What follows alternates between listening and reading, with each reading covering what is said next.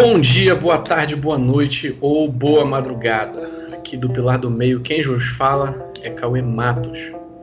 Ao meu pilar direito, Uriel Aguiar.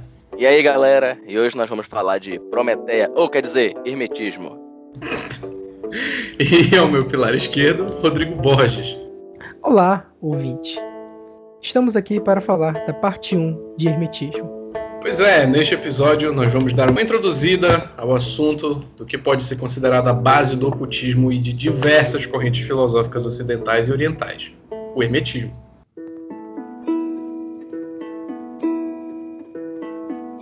Primeiro, a gente podia começar discutindo assim, qual seria a origem do que a gente pode realmente chamar de hermetismo. Na minha opinião, Hermetismo é uma palavra que só veio a ser utilizada mais ou menos ali no final do período helenístico, início da era cristã. Agora, o conhecimento, o arcabouço do que a gente chama de hermetismo, ele vem, teoricamente, né, de um passado distante, do Egito, mais especificamente.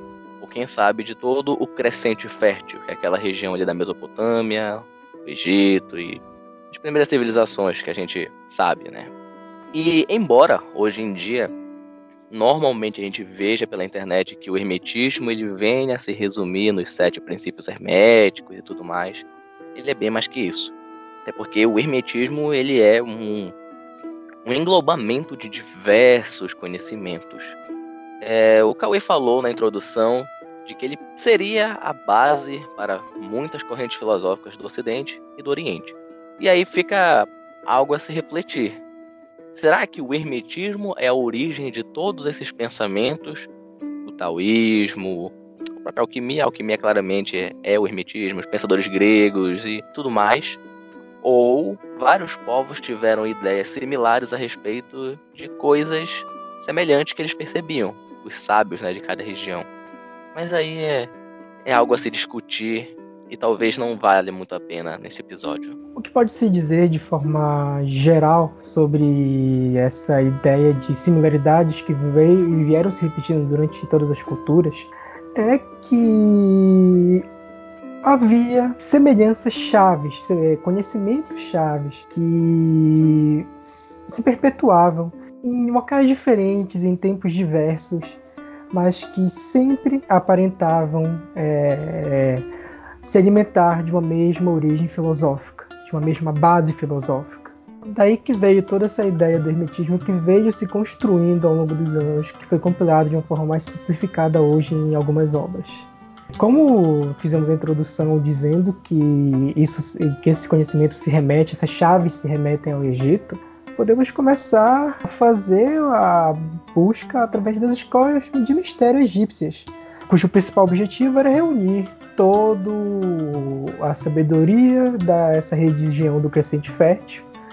E a partir disso, esse conhecimento foi começando a ser estruturado de uma forma propriamente dita para ser transformado no estudo que foi sendo construído e gerou, por exemplo, está incluso em obras como o Livro dos Mortos, que é essencial em toda a história cultural do Egito. O livro dos mortos ele só vai chamar de livro dos mortos posteriormente. Mas anteriormente ele era chamado de livro da luz diurno, sair para a luz, coisa do tipo. Que era mais ou menos o, a reunião de diversas, diversos feitiços, práticas, fórmulas medicinais, hinos e muito da tradição egípcia. Mas a gente tem que salientar que isso só vem a ocorrer com a chegada do novo império no Egito. Isso vem a ocorrer mais ou menos lá para século XVI, do século XVI até o século XI a.C.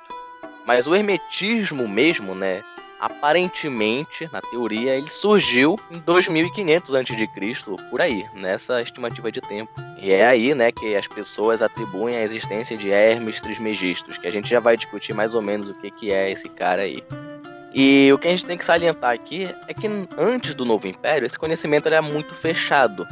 Primeiro, não tinha internet, o material de escrita era, era escasso, não tinha um milhão de cópias de um determinado livro, tudo tinha que ficar bem guardado, protegido. Não era, não era todo mundo que sabia ler para tinha essa. E, era, e o conhecimento também era passado muitas vezes em tradição oral, né? Sim, sim. E também com as invasões, né? Pô, o Egito aí, para quem estuda história, para quem sabe um mínimo de história do Egito, sabe que os caras sofreram, né? Todo mundo atacou o Egito. E talvez por isso esse conhecimento tenha sido zelado. Mas a chegada do novo império e tal, a bagunça parou um pouco, eles começaram a abrir as portas. E é mais ou menos nesse período aí do, do novo império, né? Que provavelmente os estudiosos gregos, ou os romanos também vão vir, os árabes, persas no caso, até mesmo indianos ou chineses, eles começam a passar ali pela rota da seda. Com isso, vai haver uma relação entre esses povos, e aí, por isso que existe esse, essa teoria de que o hermetismo é a base do pensamento dessa galera aí. Que eles vêm para cá e vai para lá, aí troca ideia aqui, ali. Eu não sei, eu não tenho uma opinião formada a respeito disso. Eu não acho que seja bem por aí. É, mas é, é uma teoria que a gente pode falar lá pro final, eu acho. Por enquanto, bora até onde a gente sabe, né? Com os históricos. É, beleza, mas assim, tu mencionou ainda agora, e onde é que entra Hermes Trismegisto nessa história de invasões e toda, todas essas diversidades culturais? Então, isso aí é complicado porque a gente não tem documentos e fatos concretos a respeito da existência desse ser Hermes Trismegisto. Tem e não tem, é bem complexo. É tão complexo quanto, por exemplo, a existência física mesmo de Pitágoras. Isso é algo discutido, sim. Assim como a existência de Jesus e outros personagens aí da história. Eles podem ter existido, pode. Mas ele não era tudo aquilo, entendeu? Não, não dá para saber. Não dá para saber se ele foi criado, não dá para saber, não dá para saber muita coisa. Qual é, é a minha opinião a respeito disso? e aí já fica uma aberto para discussão. Hermes, para mim, né? Hermes Trismegisto, ele só vem a ganhar esse nome como eu falei, no final do período helenístico, o início da era cristã. Por quê? No Egito tem um carinha lá, um deus chamado Tote. E, entre outras coisas, é o deus do conhecimento, ele é o escriba dos deuses, o senhor da linguagem, senhor da matemática. Ele é o mensageiro divino, é aquele cara que vai trazer as coisas do além para o ser humano entender. Ele é o senhor dos ciclos, da harmonia, tanto matemática quanto da harmonia espacial e, e tudo mais, essas coisas. Ele era representado com a cabeça de um ibis. O que, que, é o ibis? É aquele pássaro que ele, ele fica um tempão assim, perto do lago, escolhendo qual peixe que ele vai comer. O que, que simbolicamente isso representa? É um método iniciático. Que aí a gente pode falar um pouco mais das escolas de mistérios aí, como é que basicamente funcionava. Porque isso vai refletir nas escolas de mistério de hoje em dia, né? E na escola de mistério, na escola iniciática. E aí, no período helenístico, que teve toda aquela putaria do Alexandre o Grande e tal, agora é tudo a mesma coisa, né? O cara dominou tudo. A gente tinha uma relação muito grande de Roma com a Grécia, com o Egito.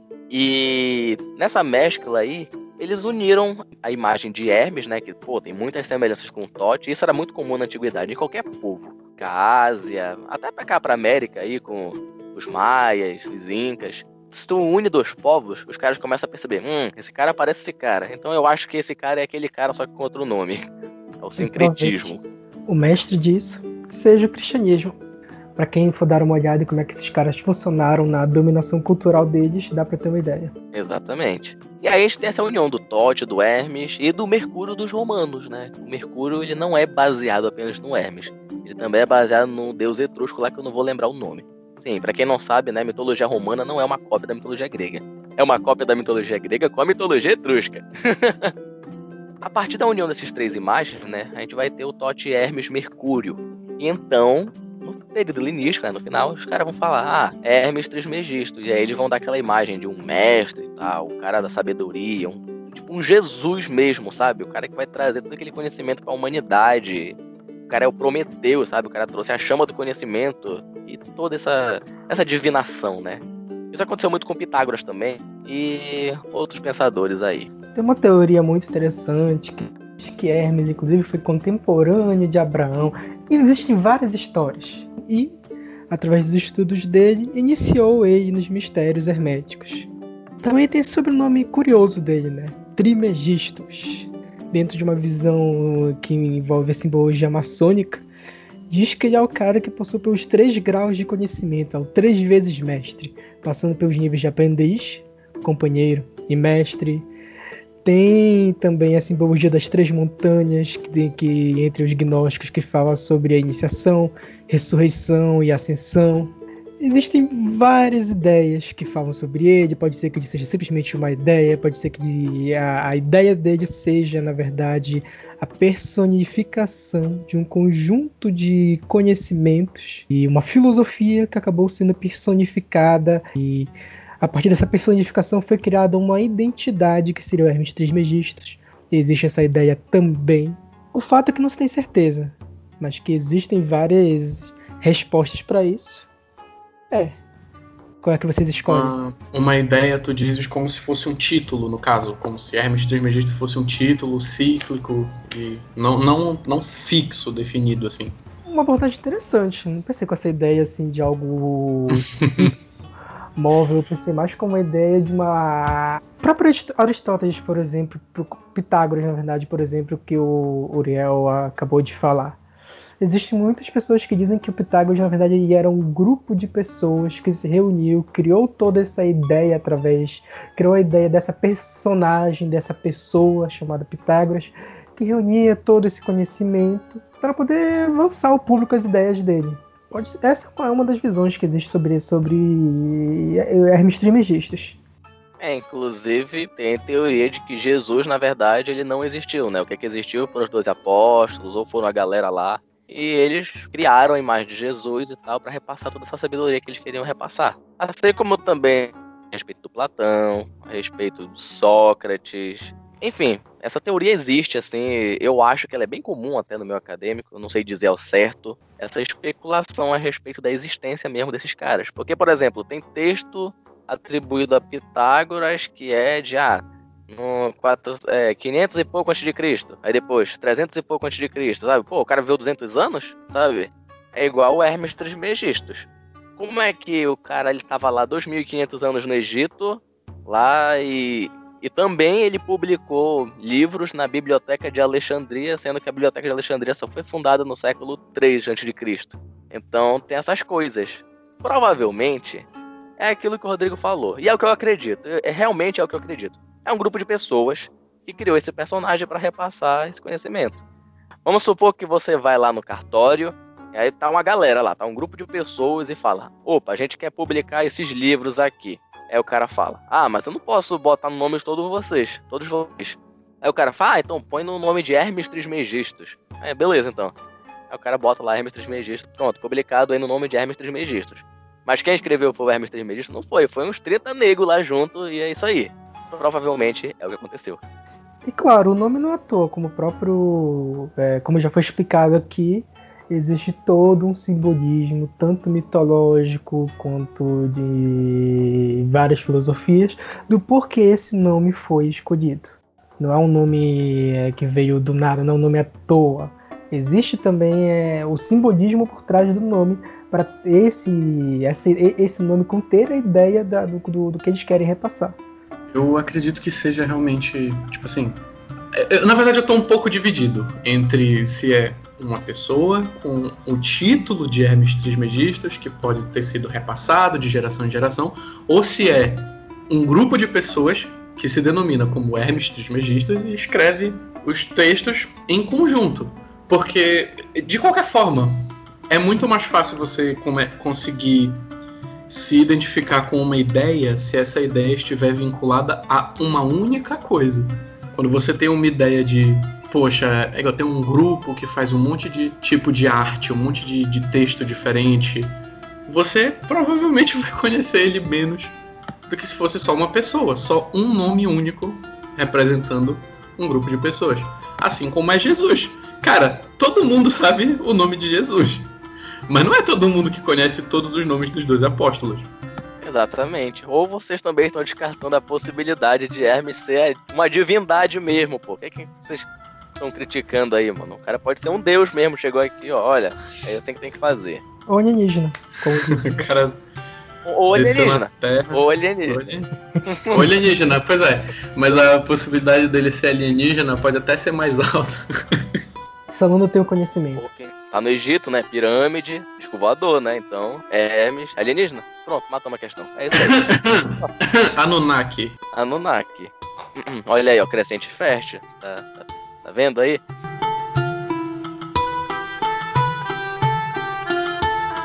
Como é que a gente consegue dizer de uma forma assim, não definitiva, mas que seja realmente significativa. O que é o hermetismo?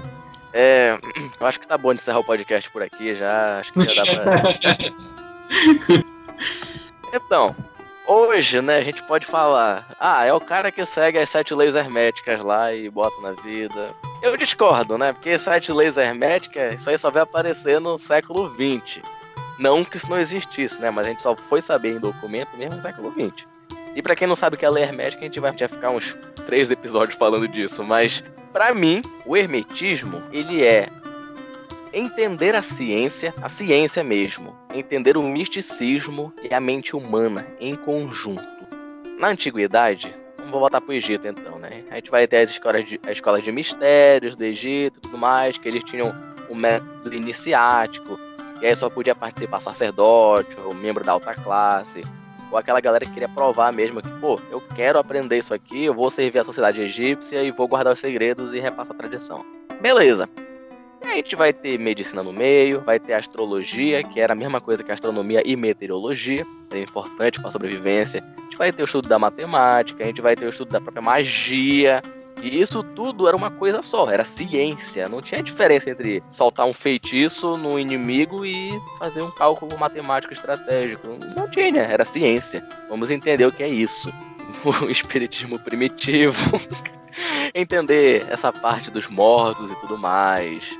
Entender as ciências, o que eles consideravam como ciência e que é o que o ocultista hoje em dia, ou hermetista, também vai continuar chamando de ciência, que é essa sabedoria aí que não necessariamente segue os métodos tradicionais ortodoxos científicos pós-iluministas. Mas de modo geral, o que a gente pode falar é que o hermetismo é uma filosofia, o um amor à sabedoria. Eu havia dito que ele influenciou várias culturas, né? Mas eu diria que a principal cultura a ser influenciada foi a grega se a gente for estudar o pitagorismo, se a gente for estudar o platonismo e até os conceitos de Aristóteles, a gente percebe que tem muito hermetismo ali no meio. E vou além. Se a gente for estudar Cabala, que a gente vai falar também posteriormente aqui, o que, que ela é? A tradição iniciática judaica. O hermetismo seria, entre aspas, a tradição iniciática egípcia, Cabala seria a tradição iniciática judaica. Mas, né, os judeus viveram muito tempo com os egípcios. Moisés era um cara da alta classe. Será que ele não foi um hermetista lá? Não hermetista porque não tinha o termo hermetista, né? Mas ele foi lá um estudioso dessas coisas. E aí ele trouxe essa sabedoria para Cabala, né? Por favor, se você é judeu, não me apedreje. Isso é uma teoria, não estou falando nada. Mas o que a gente pode dizer é que os gregos foram os principais influenciados. Se a gente for pegar as ideias gregas, que a gente vai abordar muito, e a gente vai ficar horas e horas e horas falando de Grécia e tudo mais, e pensadores, a gente vai ver que o hermetismo está em tudo. Essa galera aí, eles foram claramente influenciados. Então, se a gente for pegar, por exemplo, o que, a gente vai ter de iniciático na Grécia? A gente vai ter a Teogonia do Exildo, a Ilíada e Odisseia, do Homero, que é cheio desses simbolismos malucos aí, que a gente pode abordar futuramente os mistérios de Eleusis, bem conhecidos, os ritos de Dionísio e Adônias, a própria escola pitagórica, os estoicos também tiveram. Ixi, estoicos foram muito influenciados pelo hermetismo, e principalmente Platão. Platão e, por consequência, Aristóteles, que é o aprendiz do Platão. E a gente vai abordar essa galera aí, né? E outra coisa, eu vou além também, né? Eu falei, né, que no judaísmo tem muita influência hermética, porque Egito e Moisés e não sei o que, não sei o que, não sei o que. Se a gente pegar o Velho Testamento, a gente vê isso claramente, porque é a influência do crescente fértil, né? Terra prometida, né? Os hebreus, eles são do crescente fértil. Eu acho, né? Não sei. Posso estar falando merda, mas deve ser. No Novo Testamento também vai ter muito simbolismo hermético e astrológico, só que no Novo Testamento é socado assim, escancarado. Por exemplo, astrologia no Novo Testamento. Doze apóstolos, doze signos, Jesus, Sol, Maria, a mãe Lua e tudo mais. A gente vai falar disso posteriormente também. Mas é que a gente tem que entender que o Novo Testamento ele tem muita influência greco-romana, né? E greco-romana, hermetismo, Egito, período helenístico, então, nossa cultura ela é muito hermética, ela bebe muito dessa fonte greco-egípcia romana. O cristianismo é cheio de coisa hermética, basta saber olhar. Como diz, é, Os lábios da sabedoria estão abertos apenas aos ouvidos do entendimento. Eu acho que é isso. Também deve estar falando merda em relação a essa frase. Mas enfim. Buscando ir na base, na, na essência da ideia do que é hermetismo, eu posso dizer, inclusive tentando é, completar o que foi dito anteriormente, que o hermetismo, como uma filosofia, ele busca ser uma forma de abordar o mundo e de entendimento dele para se ter uma vida cada vez melhor. Isso de, de forma geral, porque a partir do momento em que ele tem essa premissa de estudar o mundo, como as coisas funcionam e, acima de tudo, buscar entender as sincronicidades e as semelhanças dentro de todas essas ciências, como elas se encaixam, como elas se relacionam. Ele busca te dar ferramentas para poder resolver seus problemas, busca te dar ferramentas para poder se entender e a partir disso te colocar no mundo como uma pessoa que, como muitos dizem, um iniciado ou, ou hermetista. E aí, Cauê, qual é a tua concepção sobre o que é hermetismo? Olha, pessoalmente, quando se fala de hermetismo, o que me vem à cabeça é o estudo da filosofia de Hermes Trismegistus, ou de qualquer coisa que essa discutível entidade veio a escrever, veio a apresentar para qualquer um que tenha estudado. O que eu consigo assimilar dentro do hermetismo é variedade, que ele não estuda uma coisa, é uma filosofia de de liberdade conceitual, entendeu? Então as pessoas que estão vendo o hermetismo, elas estão vendo lá sobre astrologia, alquimia e enfim, o hermetismo para mim ele é a fluidez, ele é a, é a liberdade conceitual de escolher o que você quer estudar, se basear nos estudos anteriores, uma filosofia mais abrangente, digamos assim. E é como, é como se fosse o, o contrário de um funil. Quando o funil tenta focar numa coisa específica, filtrar, deixar um caminho mais estreito, o hermetismo, para mim, ele é uma coisa que tenta abranger cada vez mais conhecimento oculto, magia, enfim. E até mesmo ciência, né? Ciência, sim, com certeza.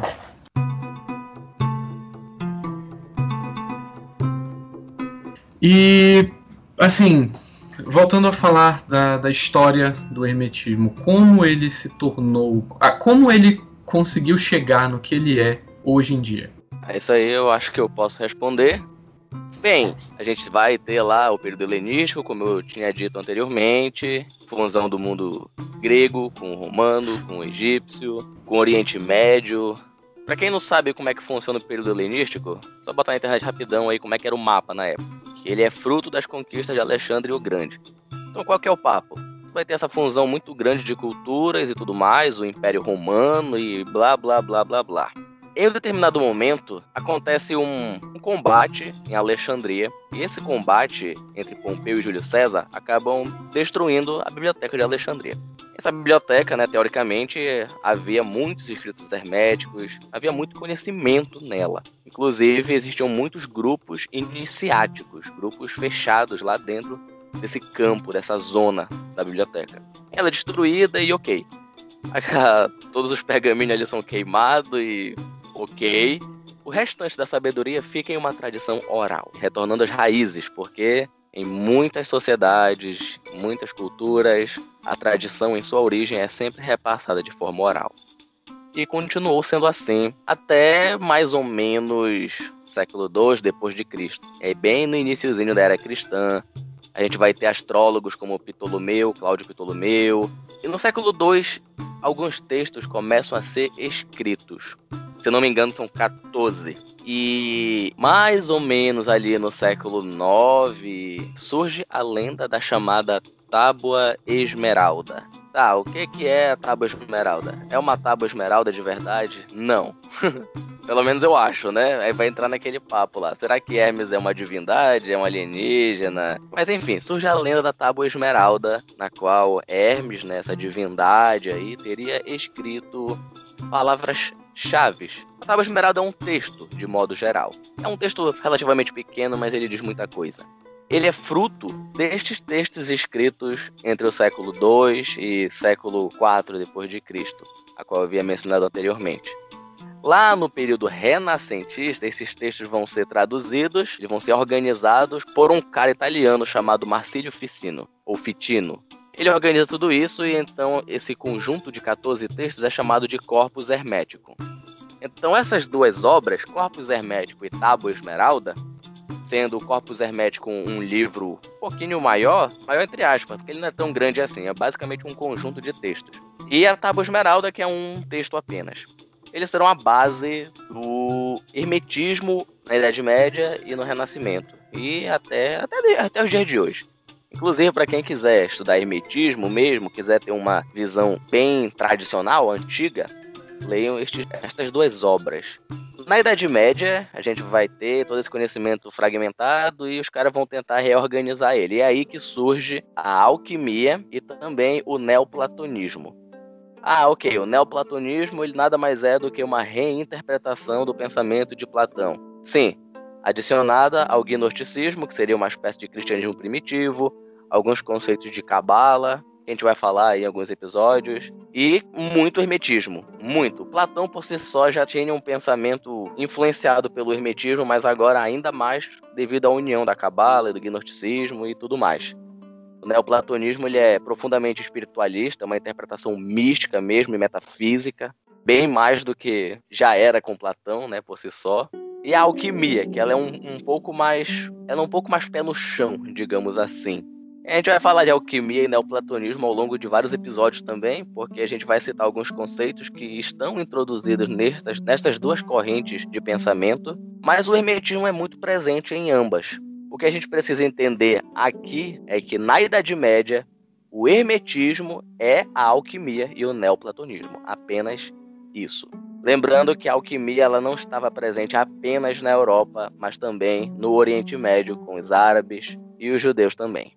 No período renascentista, a gente só vai ter os grandes artistas, né? O Leonardo da Vinci, é, Michelangelo, Rafael. A gente vai ter Giordano Bruno, muito conhecido. A gente vai ter o Giovanni Pico della Mirandola, que esse cara ele vai ser importante no tarô. A gente vai falar disso uma hora. A gente vai ter Paracelso, médico importante também, alquimista, e o ocultista Henrique Cornelius Agrippa, o cara que escreveu os três livros de filosofia oculta, que é um livro muito bom também. A gente vai ter muitos personagens nesse período, porque eles basicamente vão estar resgatando aquele conhecimento helênico por conta disso, é, a gente vai ver ainda mais o hermetismo presente nas obras. E sim, toda aquela mística em torno das obras do Michelangelo, em torno da Leonardo da Vinci, realmente existe. Existe um, uma mensagem subliminar, entre aspas, né? Porque mensagem subliminar virou sinônimo de 666, Illuminati. Mas existe uma mensagem subliminar no sentido hermético. Existe alguma coisa sendo contada ali, existe conceitos, chaves e tudo mais. Aquelas mensagens subliminares de ler o rótulo da Coca-Cola ao contrário. Não tem nada a ver com essa porra, pelo amor de Deus. Essa é ótima. Você que não sabe, na verdade, Coca-Cola, ao contrário, ele faz uma analogia ao hermetismo. É mentira. É. Caralho, como assim? Sabe, mas 2020 ao contrário significa jejum. Boa noite. Isso que o ano tá tão... Então, na Idade Média, os caras eram perseguidos, né? Então, a alquimia e o neoplatonismo era um negócio muito fechado, de certa forma. Os personagens da Idade Média, basicamente, de grandes conhecidos, assim, a gente vai ter Nicolau Flamel, né? Provavelmente é o personagem mais importante da alquimia que a gente vem a conhecer. E também o Dante Alighieri, o cara que escreveu a Divina Comédia. Só isso, né? E sim, a Divina Comédia também é cheia de simbolismo, e uma hora a gente vai falar sobre isso, né? Eu acho que eu já citei que uma hora a gente vai falar sobre isso um milhão de vezes só nesse episódio, né? Porque é, a gente vai subindo uma escada, né? Tudo pois é, mas foi referência atrás de referência, relaxa. Então, já lá pro século XVII, aí já vai ter o pensamento iluminista, e aí vai ter aquela, aquela ideia de liberdade religiosa, liberdade econômica e blá blá blá blá blá blá. E aí, tipo, os grupos, eles começam a abrir um pouco mais, né? Seria mais ou menos, analogamente, aquele período do Egito lá, que os caras viviam em guerra, todo mundo queria invadir o Egito, e aí eles tinham que manter as portas fechadas. Mas aí, com a chegada do novo império, eles davam uma abertura de porta maior, depois voltava a fechar. É mais ou menos o que acontece. Na Idade Média, as portas eram super fechadas, mano. Tu falava qualquer coisa lá, os caras te queimavam na fogueira. No período renascentista ainda tinha isso, mas era bem menor próprio Jordano Bruno, né, o hermetista super importante desse período, spoiler, ele é queimado na fogueira por contradizer a igreja com as ideias herméticas dele. Mas voltando para o século XVII, a gente vai ter o surgimento do rosacrucianismo, a gente vai ter a oficialização da maçonaria, após Londres pegar fogo e eles reconstruírem, ajudar a reconstruir. E um cara muito importante nesse período, né, um cara um, um, um pouco relevante para a história, né, Sir Isaac Newton alquimista, astrólogo e físico. Quem é esse, mano? Não conheço. Não faço ideia. No século XIX, na Inglaterra, a gente vai ter a Ordem Hermética da Aurora Dourada. E, Rodrigo, fale um pouco mais aí. É, vamos lá para essa novela. A Golden Dawn, que é a, a Aurora Dourada, iniciou com a ideia da junção de vários ocultistas da época, como por exemplo o Matters, a Dion Fortune. É, é, Samuel Liddell McGregor Matters, é, o Bram Stoker, escritor lá do Drácula. Pra quem não sabe, né? a... né? Só dar uma dita em Drácula é uma excelente. Inclusive, é, eu, eu, recomendo a leitura do Drácula depois que você estudar um pouquinho de hermetismo, porque é um bagulho muito doido, cara. E acima de tudo, alquimia. Ah, mas isso é lá pra frente. A relação entre o sangue e a vitalidade, enfim. E a Golden Dawn veio justamente com a ideia de dessa vez conseguir organizar todo esse conhecimento que permeia por todas é, essas culturas. O objetivo principal dele foi catalogar, organizar e sistematizar. Eu acho que essa é a palavra correta, o que fez a Golden Dawn ficar tão famosa, que ela conseguiu sistematizar, ter esse princípio, principalmente mais amplo dessa sistematização do conhecimento oculto. Através disso, eles conseguiram é, formular a ordem deles e conseguiram é, fazer uma metodologia eficiente de estudo e prática de hermetismo e ocultismo, fazendo com que, através do, dos contatos deles, muitas pessoas tivessem acesso, um acesso mais livre, um acesso mais amplo a esse tipo de conhecimento que, como o Uriel falou, era uma coisa muito fechada mesmo. E, além fechada, era uma coisa muito pouco precisa não existiam boas traduções de alguns conteúdos. É, o conteúdo de algumas obras ele era muito disperso, e era quebrado, e era incompleto. Para tu conseguir uma obra é, de alquimia, de, de, que estivesse íntegra e não estivesse com material comprometido, era uma coisa difícil. E essa foi uma participação muito importante da Golden Dawn, porque eles tinham verba e tinham tempo e empenho para fazer isso. Então, a partir disso, eles foram, né, foram atrás de fazer toda essa compilação de conhecimento, foram atrás dessa sistematização e da é, confecção de rituais, da organização de metodologias de estudo, formaram toda a própria egrégora deles por trás disso. Mas a Golden Dawn é super importante porque ela revolucionou a maneira de enxergar o ocultismo e o hermetismo no Ocidente. A partir dela vão surgir a Estrela Matutina, vai surgir Astron Argento e outras ordens aí, todas inspiradas na Golden Dawn. Não à toa, a partir do século XX, uma porrada de escola iniciática surge. Escolas que estão aí até hoje. A maçonaria, por exemplo, vai se fragmentar em um, trilhão aí de lojas e essas coisas diferentes, né? essas entre aspas, entre milhões de aspas, vertentes diferentes, mas de uma mesma coisa. Assim como o Rosacrucianismo, pô, vão ter um monte de ordens rosacrucianas. Cruz, essa cruz é áurea, nossa. Também no século XX a gente vai ter esse personagem aí chamado Aleister Crowley. Muitos amam, muitos odeiam, muitos amam e odeiam ao mesmo tempo, assim como a Golden Dawn, né? O homem mais perverso da história do mundo, de acordo com o que alguns dizem. e ah, também. São notícias, esse que é engraçado. É, e outra coisa que eu esqueci de citar é também o Eliphas Levi, né? Que aí ele vai ter o Dogma e Ritual da Alta Magia, o História da Magia. Muita gente questiona a veracidade do conhecimento de Eliphas Levi, muita gente está de acordo com ele. Mas esse cara inspirou bastante os membros da, da Golden Dawn. Também a gente vai ter a Blavatsky, né? Não... Blavatsky era hermetista? Eu, eu não, não, sei tanto sobre Blavatsky. Mas ela fundou a teosofia, né? E a teosofia, até a gente consegue ver, ela tem aquele pensamento, assim, de englobar os conhecimentos, assim como o hermetismo. Olha, eu vou dar minha Você... opinião. Eu já li alguns, alguns livros da Blavatsky.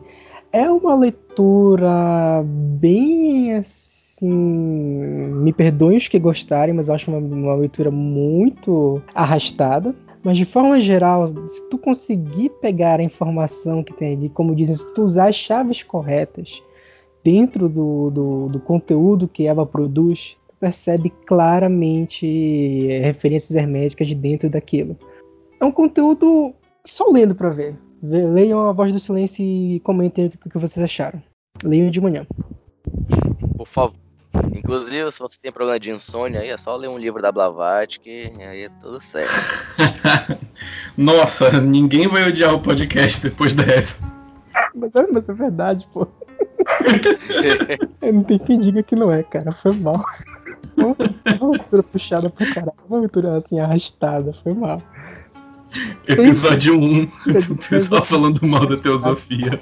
Não, tô falando mal dos livros da Blavatsky, que eles são arrastados. Isso é um grande, grandiosíssimo fato. É uma leitura arrastada. É, é, é, impossível alguém dizer que não é, cara. É verdade, é verdade. É, mas outra coisa que a gente tem que é citar é, que embora a Blavatsky, embora a Blavatsky tenha essa influência hermética, ela tem uma influência muito mais oriental. Ah, mas é aquilo que vocês falaram no começo, que talvez a filosofia oriental tenha se inspirado no hermetismo. Pois é, talvez. Não tem muita certeza disso. Mas aí a gente vai, vai vamos seguir em frente, vai. Deixa isso pra outra hora. É aquela questão de que existem semelhanças, mas ao mesmo tempo existem diferenças que devem ser respeitadas. para não misturar totalmente as coisas e acabar virando. É, se confundindo e se perdendo no meio do caminho. Foi mais ou menos o que a Golden Dawn fez. Porque ela pegou um monte de coisa aí, cara. Pegou Cabado Alquimia, pegou magia enoquiana, pegou astrologia, pegou tarô, magia angelical, pegou Goécia, pegou não sei o que, não sei o que, e Bora socar tudo isso aí numa coisa só. Tem gente que gosta, né? Eu gosto, eu tenho que admitir, eu adoro essa sistematização bonitinha, botar em tabela e olha como essas coisas se correlacionam, mas é que às vezes dá uma dor de cabeça, assim, que tu fica, cara, como assim eles fizeram isso? Sabe? Qual é a lógica disso? Os é, mas é. é. Ah, com os cabelos quando vê isso. Isso é inegável. Só dar uma aprofundada em assuntos divergentes que vocês vão ver. Uma das coisas que me ajudou a ler sobre sobre isso, na verdade, é tipo assim, porra, essa parte aqui tá confusa pra caramba. Vou pular. Chegou no final do texto, pulei aquele pedaço, aí eu volto para aquele pedaço. Aí ele faz mais sentido. Então, pelo menos comigo isso funcionou, assim. Isso é uma sensação interessante. Pior que funciona mesmo. Sim. Pior que funciona mesmo. Eu tenho esse costume de fazer essas coisas às vezes. Mas voltando pro Aleister Crowley lá, né? O... É, é, o que eu ia dizer. A galera do Crowley, só dando um pequeno spoiler do conteúdo, tem gente que diz que o Crowley pegou o conteúdo da Golden Dawn, o conteúdo de, de todas as ordens com que ele teve contato, e tentou compilar e refinar o que tinha lá. Então, existem pessoas que dizem que o conteúdo do Crowley é uma versão refinada do conteúdo dessas ordens se é, tirem suas próprias conclusões. Eu acho que ele dá, consegue dar um, um tempero a mais, consegue dar um, uma, uma lógica bem mais direta para todo esse conteúdo. É, bem, é para dar opinião nesse podcast, né? Eu amo Crowley, cara, eu adoro. Pô, mano, os livros dele são excelentes, a didática do cara é ótima, ele consegue organizar as coisas muito bonitinho. Mas enfim, né? Ah, mas ele era um babaca, sim? mas o cara manjava. Então, Crowley também é responsável por Telemann, gente pode falar de Telemann um pouquinho aí, só que para outro episódio mesmo. Mas é uma ideia muito influente aqui nas ordens modernas e tudo mais. E no século XX a gente vai ter né, a, a obra moderna do Hermetismo, o Caibalion.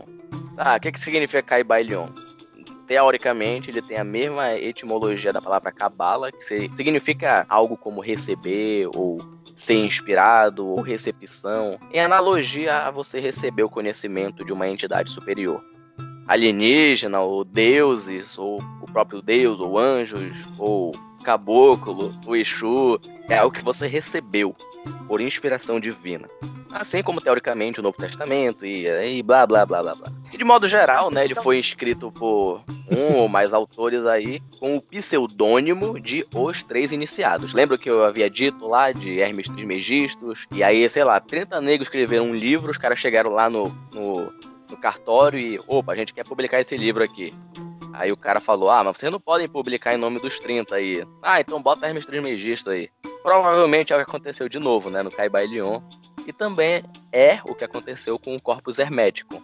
Aquela obra anterior lá, ela foi escrita por vários caras e depois só foi compilada e traduzida pelo Ficino, no período renascentista.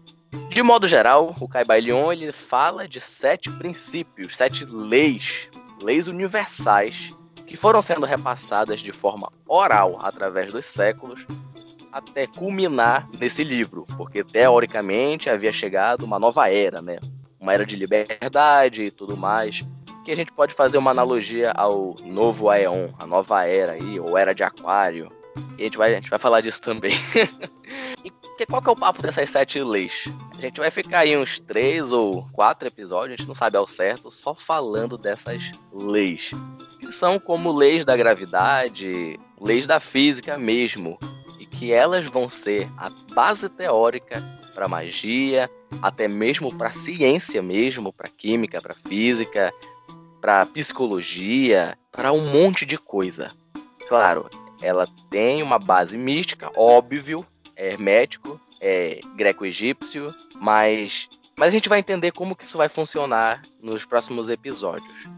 E no, hoje em dia é comum a gente ver falarem por aí pela internet sobre Caibalion e laser médica, pô, autoajuda e funciona. Caibalion, ele serve como autoajuda sim, mas ele é muito mais do que isso. Assim como o hermetismo é muito mais do que Caibalion e sete leis herméticas.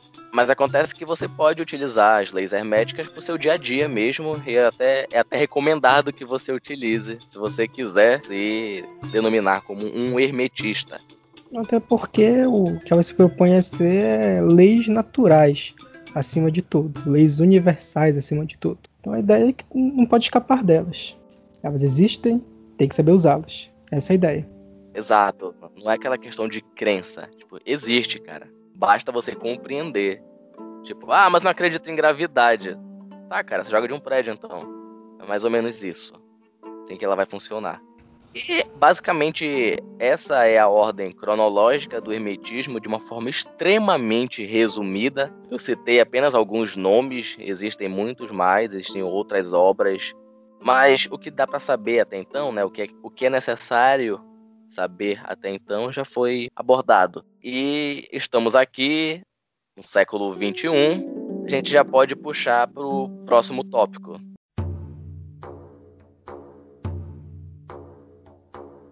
Agora, aqui, como você falou, no século 21, a gente já tem conceitos diferentes, já tem uma gama de livros, de textos antes de estar onde a gente está.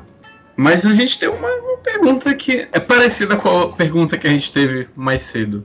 O que é um hermetista para vocês, na nossa opinião pessoal? Primeiramente, não vamos ser tão diretos. O que é o hermetista? Ah, é o cara que estuda o hermetismo. Cale sua boca, por favor.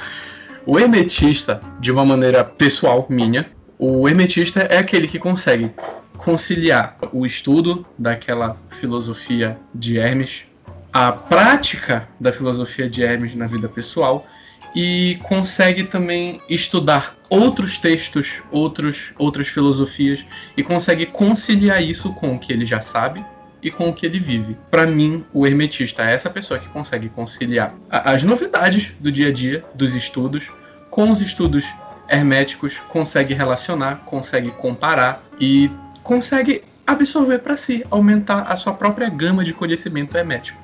O que vocês acham disso e para vocês, o que é o hermetista? Assim como tu falou, eu concordo em boa parte. O hermetismo tá, ele tenta conciliar esses lados também. O que é o hermetista dentro da minha concepção? O hermetista ele é um indivíduo que, utilizando de todos esses conhecimentos que foram citados ao longo desse podcast, todos essas, esses tópicos, todos esses assuntos que se relacionam, todas essas chaves, ele tem ao mesmo tempo a percepção, a consciência do que é as leis que regem o universo, pega toda essa, essa ideia e utiliza dentro da vida dele de forma prática, constante e não se torna só um momento hermetista, ele não é agora e ele vai ser depois. Eu não sou, todos os domingos eu desejo ser hermetista, todos os domingos eu sou hermetista. Não. A partir do momento que você assume como hermetista, que tu busca realmente se adentrar no que é esse conceito e buscar os conhecimentos que são necessários para tu estabelecer como um, tu modifica toda a tua forma de viver para ter consciência do mundo ao teu redor. Não ser, e a partir do momento em que tu adquire essa consciência, tu passa a ter uma responsabilidade. Porque a partir do momento que você tem consciência do que existe ao seu redor e do que essas decisões vão te levar, o do que interfere né, nos teus momentos, nas tuas decisões através de, dos diversos estudos como astrologia, que foi o que foi citado aqui, a própria numerologia entra dentro desse campo. A partir do momento que tu tem conhecimento de todas as influências que estão ao teu redor, tu se torna eternamente responsável pelas tuas decisões. Ou seja, se você erra, foi porque você decidiu errar. Se você acaba se atrapalhando de alguma forma, a partir do momento que você tem consciência disso, você escolheu isso o hermetista, ao mesmo tempo em que ele é uma pessoa que busca todo esse conhecimento, e é uma pessoa que assume uma responsabilidade, a responsabilidade de, de é, guiar a própria vida, tendo essas ferramentas em sua mão para poder modificar o que ele precisa para seguir em frente. E aí, Uriel, o que é o hermetista para você? Ah, para mim, hermetista é o cara que joga RPG e lê Prometeia. É isso. Acabou. Acabou. Por hoje é só. Obrigado. É isso. Mas. Pra mim, o Aí, e o cara que lê Prometeu e não entende porra nenhuma do que tem de talento, nenhuma das referências, ele pode se considerar um hermetista? Ah, cara, tem muita gente que lê Blavatsky que não entende e fala que é teosofista. e... Brincadeira. Mas olha aí. Assim como tem gente que lê Crowley, não entende e fala que é telemita. Assim, pois é, vai ter, né? Assim como tem cristão que lê Bíblia, não entende fala que é cristão. Aí, sucessivamente, né? Mas, isso tira é, brincadeiras à parte, né? Não fique com raiva, por favor. O hermetista, para mim, ele é basicamente uma junção do que o Cauê falou com o que o Rodrigo falou.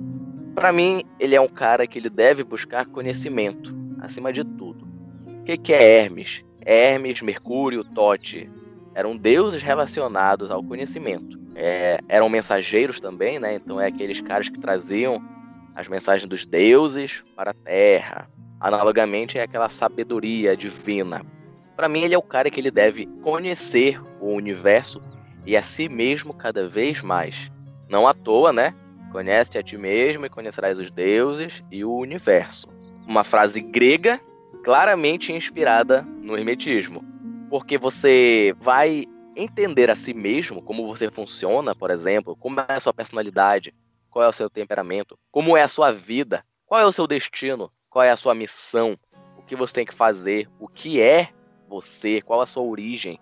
Da mesma forma que você tem que entender como é o mundo em que você habita, como é o universo, como as coisas neste universo se comportam. Será que você não tem uma relação direta com o universo em que você vive?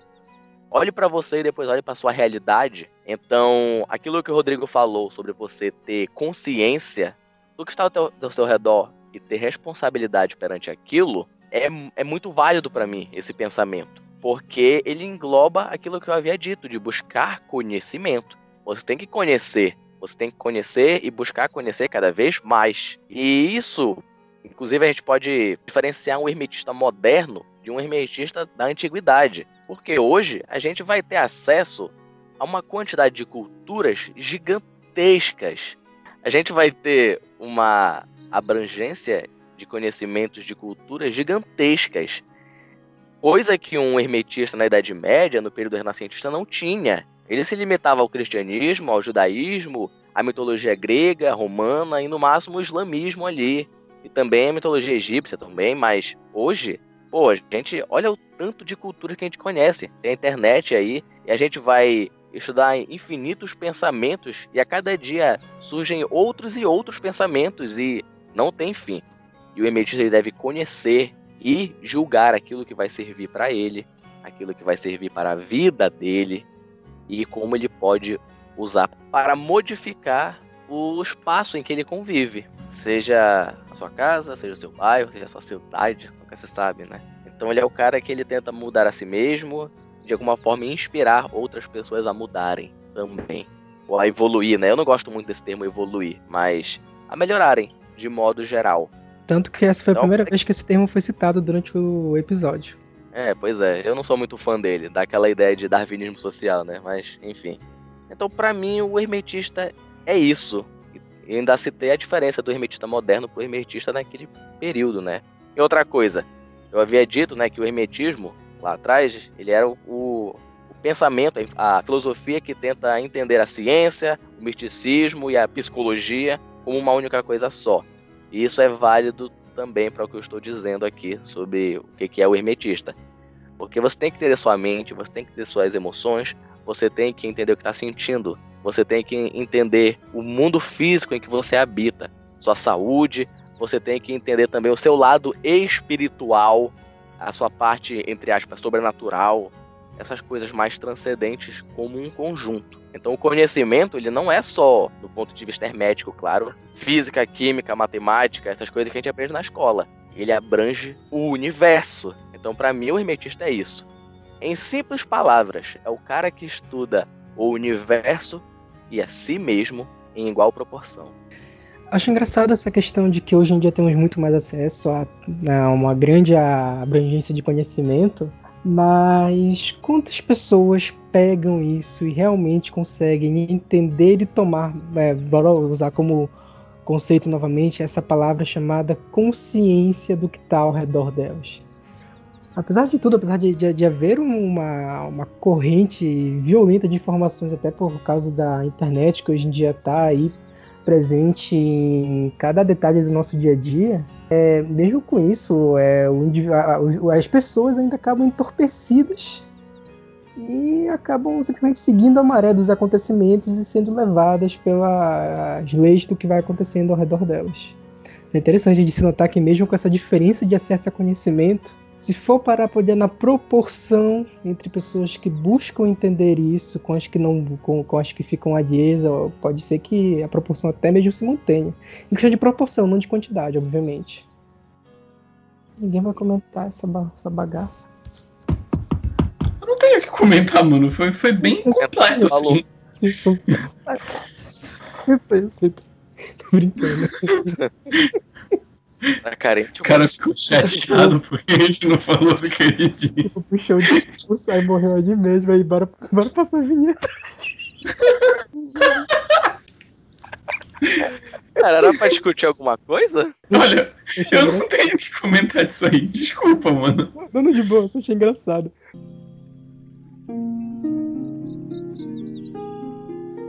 Então é isso. Acho que a gente falou bastante, né? Esse episódio vai ser bem longo. A gente não pretende colocar episódios tão longos assim. Um ou outro vai ter, a gente não tem bem uma estimativa exata, mas a gente vai falar melhor das leis herméticas nos próximos episódios, como é que elas funcionam, né? E outras referências aí do mundo antigo. A gente vai falar de Platão, Aristóteles e pode falar de estoicismo também e blá blá blá blá blá. A gente vai falar de psicologia, de ciência, essas loucuras todas aí que a gente está falando. Bibliografia hermética Corpus Hermeticum, Tábua Esmeralda, Caibalion e Prometeia. Prometeia, para quem não conhece, é uma obra de Alan Moore, que também é assumidamente hermetista, e é uma piada, porque eu não, não vou falar muita coisa, porque vai que o, ouvinte tenha curiosidade de querer ler depois disso, né? E vai começar a sacar os relances lá, se é que já não leu e vai ler de novo. Mas, de um modo geral, esses três livros, Corpus Hermético, Tábua Esmeralda e Caibalion, vão ser a base escrita, assim, para uma pessoa começar a caminhar a querer ser um hermetista. Que fique claro isso que o Uriel falou, de a gente não tem uma especulação por episódio, depende muito do assunto. Vai ter, pode ter episódio de 40 minutos, pode ter episódio de 2 horas e meia, nunca se sabe.